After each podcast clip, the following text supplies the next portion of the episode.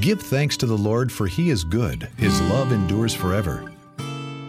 I greet you in the name of Jesus Christ today. We're glad that you have chosen to join us for this week's sermon of the Cape Elizabeth Church of the Nazarene. God's Word is full of timeless truths that are relevant to our lives today. Here's this week's message. Ah, it's a beautiful day today. Welcome. It's a great day to be in the house of the Lord. Amen. Uh, this will be a short message. Um, I'm a woman of few words. So you'll be out a little early, probably, to um, enjoy the sunshine. Okay.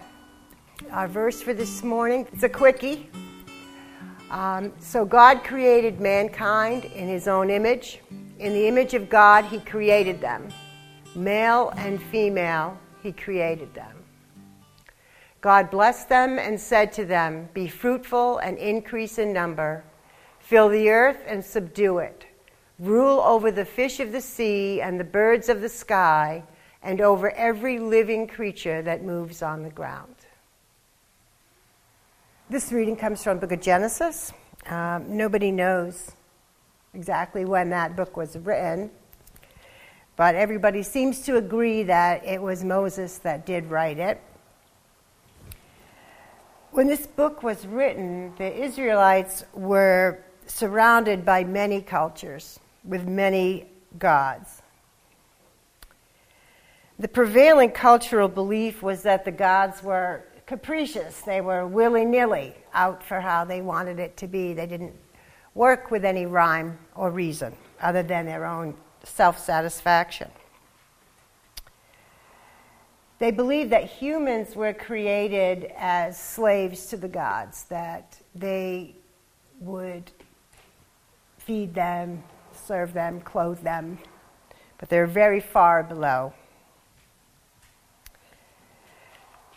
In response, mankind sought to manipulate and placate the gods with all sorts of rituals and pouring water, drinking wine, jumping up and down, all sorts of gymnastic stuff.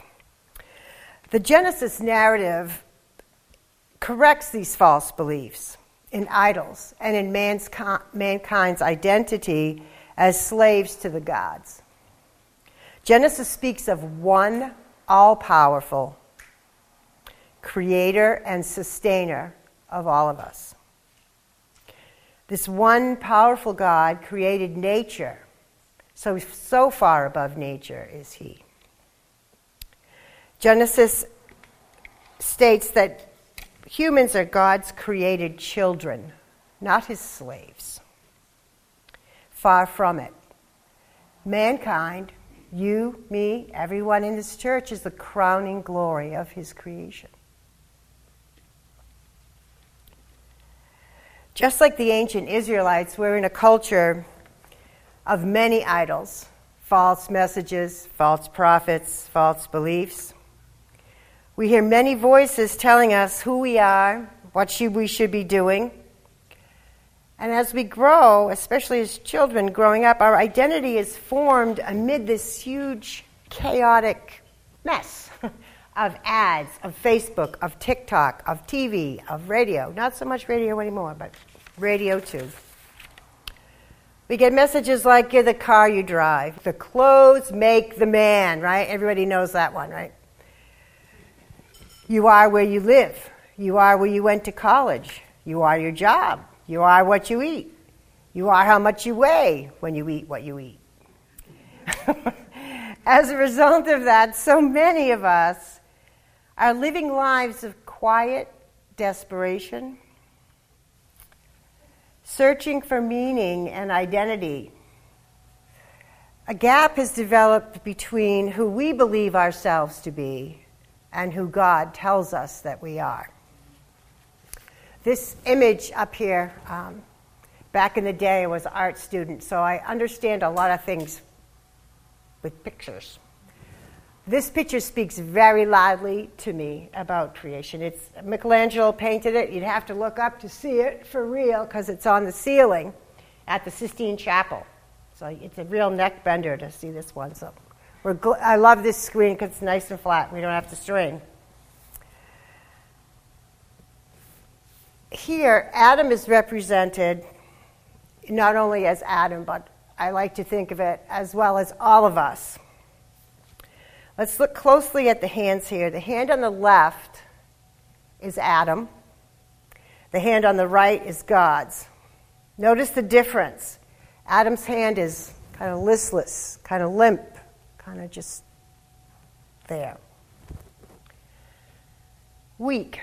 God's hand is purposeful, it's muscular, it's straining to reach between the, the gap between the two of them.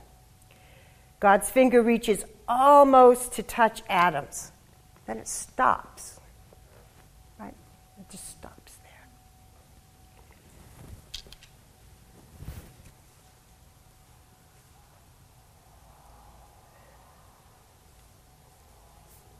He was waiting, right? He's waiting for Adam to reach back. Through God's prevenient grace, He will reach out to us. It is our responsibility through that grace to reach back through the gap. Right? The gap between them is a very important statement. It's a call for Adam to reach out and touch his Creator, to experience the love of his Creator, to claim his identity as the beloved child of God that he is, and who each one of us are. The father, if you, the remainder of the painting, which I couldn't show because it had parts that probably shouldn't be shown in a church, but um, even though it's in a, painted in a church, but but you see in the larger view, you see God coming like in a rush, in a wind, just rushing to Adam's hand, right? And then he stops and he waits. Right? I want to talk a little bit about what's in that gap. Until sin entered the world through the disobedience of the first couple, there was no gap. Right? God walked with Adam and Eve in the cool of the afternoon. Right? No gap reaching out, touching. Then we had the fall, right? Not the season, but the sin. As a result, the, the gap here gets wider and un, more unable to move through it. The relationship with the Father is fractured. We begin to doubt that God loves us we begin to doubt that our true identity is indeed a beloved child of His. We begin to think, well, um, Susan over there, God loves her. I can tell. Susan's so good, but I'm so much worse than Susan. He couldn't love me. Couldn't possibly. And how silly of us to think that we could do something so horrible, we could be so bad, that He didn't love us anymore, that we were not His children. It's who we were created to be. I like to think of the Bible as kind of a a mini a mini series, right? Like Netflix has mini series now. That's all the big thing. The, season one is the Old Testament, right? Season two is the New Testament. In the Old Testament, we talk about Imago Dei, which is just a fancy way of saying created in his image. And God sent to Moses the tablets with the Ten Commandments as a word picture of what his image was. But something went a little wrong. Those ten statements describing God his nature and his expectations turned into 600 and some odd. Thou shalt do this, thou shalt not do this, and if you do one of the bad things, then here's a remedy for that. Two. And what ended up happening is that gap got filled with all kinds of I did a bad thing, now I have to do this other good thing and pay it back and fix it up and This, right? This sort of quid pro quo. Right? God's going to love me if I don't touch the leper, but if I touch the leper, then I'm unclean. He's not going to love me till I go take one of those baths and do a, um, you know, but get a pigeon, sacrifice, all that sort of thing. And that's what Luther kind of came to straighten that out, right? We're saved by faith, not by works. Right? We can't do enough. We can't do enough. And why would we want to do enough? It's already there.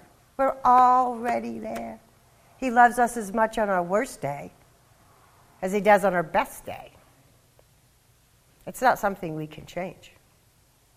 God is unchangeable.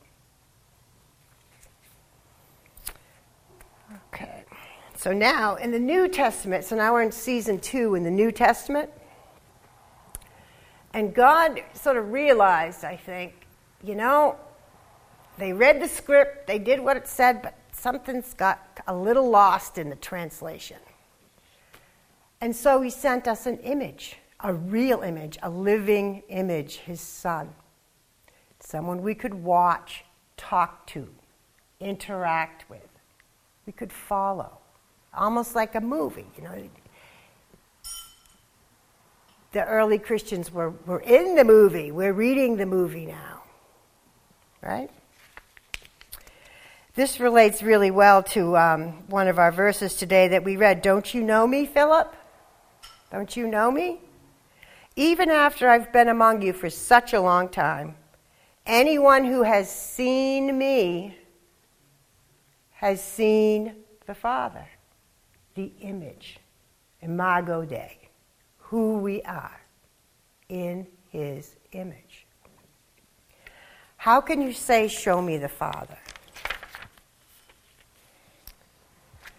When we do as Jesus showed us to do, the gap between us and the Godhead is closed. The footsteps of Jesus lead us back to our Father's love and our identity as His beloved children. His precious blood atones for all our sins. It's finished.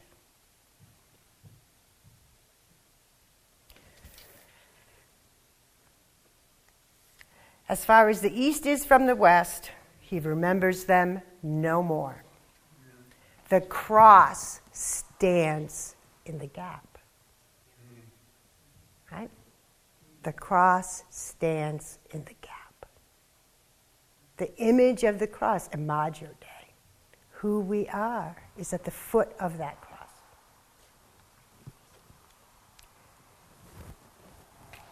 When built upon Jesus Christ, our identity is on solid ground. We were just singing that.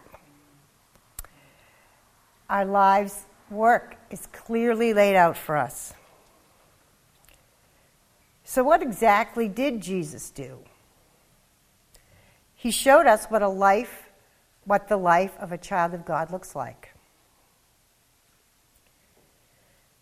Obedience is the turning of one's life over to the will of the Father, even when that means death on a cross. He healed lepers by touching them. He forgave an adulteress. He spoke to the Samaritan woman at the well. He healed on the Sabbath. He ate with Jews and Gentiles alike. He is the Word made flesh. God's perfect Son, atoning for our sins and returning us to our true identity. If Jesus were to incarnate here today, where do you think he would be? What would he be up to? Well, I, th- I thought about this, and here's what I came up with. Maybe, just maybe, he'd be over at the IRS office, you know, the one over by the mall there, having lunch with the tax officials over there. Or maybe he'd be over at Anthem headquarters chatting with the CEOs about the importance of healing over profits. I also think he can be found in places like Back Bay. I don't know how aware you all are, but there's a huge encampment there. There are a hundred of his children living there in tents with no sanitation, nothing but tents. I think he'd be there. I think he'd be there among his unhoused, drug addicted, poor, and suffering children. I think he'd be healing their wounds. I think he'd be feeding them. I think he would be washing their feet and loving them. I think he would be found in hospital wards, visiting and ministering to the sick and the dying. I think he'd be rocking the meth addicted babies in the ICU. I think he'd be among the prostitutes, the drug dealers, the drug addicts, offering them forgiveness, salvation, and hope.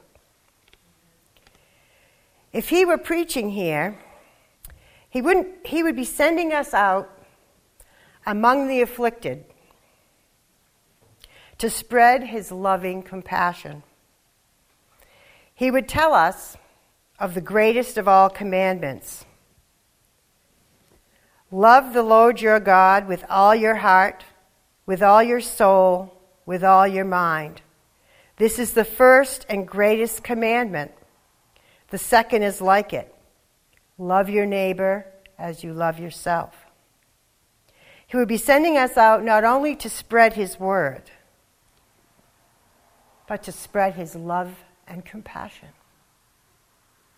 The most important thing in the early church was persistent, persistent patience and faith in a walk true to Jesus. The early Christians were known as people who died. These crazy guys in the neighborhood that would rather die than let go of their God the crazy people in the neighborhood who brought food to people's houses that they didn't know, who bound the wounds of people they didn't know, Jew, Gentile alike. They were not so insular. The church spread through millions and millions of images of Christians ministering to those around them something that we experience, that we see, that we feel, that we taste, that we see, leaves an impression. That's how the church grew. What are these people doing? This is what we're supposed to be doing. That's our job. That's our job.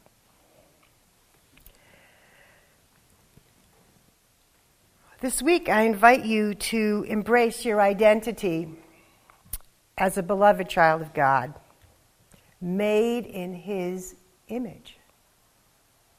You're made in His image, you may reflect His image. It's not that hard. No? It could be a phone call to somebody that you know isn't feeling well. It could be some cookies for Pastor Tim, who's not feeling so good. Maybe two packages of cookies for Pastor Tim. One that has Pastor Tim's on it, it's kind of camouflaged, and then the other one's for everybody else. So make sure that he gets them. You know, it could be a card, it could be a phone call, it could be letting someone go in front of you in the grocery store. It could be saying, God bless you to the person that gives you the wave with only one finger in traffic. That's, you know, it could be any of those things.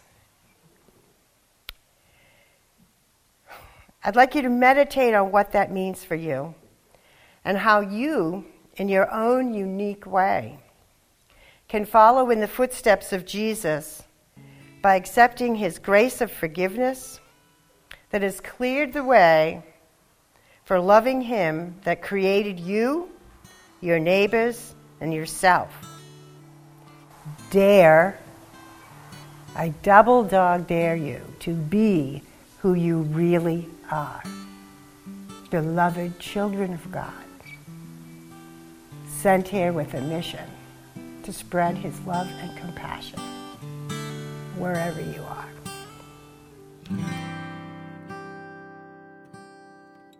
The grace of our Lord Jesus Christ be with your spirit. Amen. We hope this sermon has encouraged you with the gospel of Jesus. More sermons are available online at our website, capenazarene.org.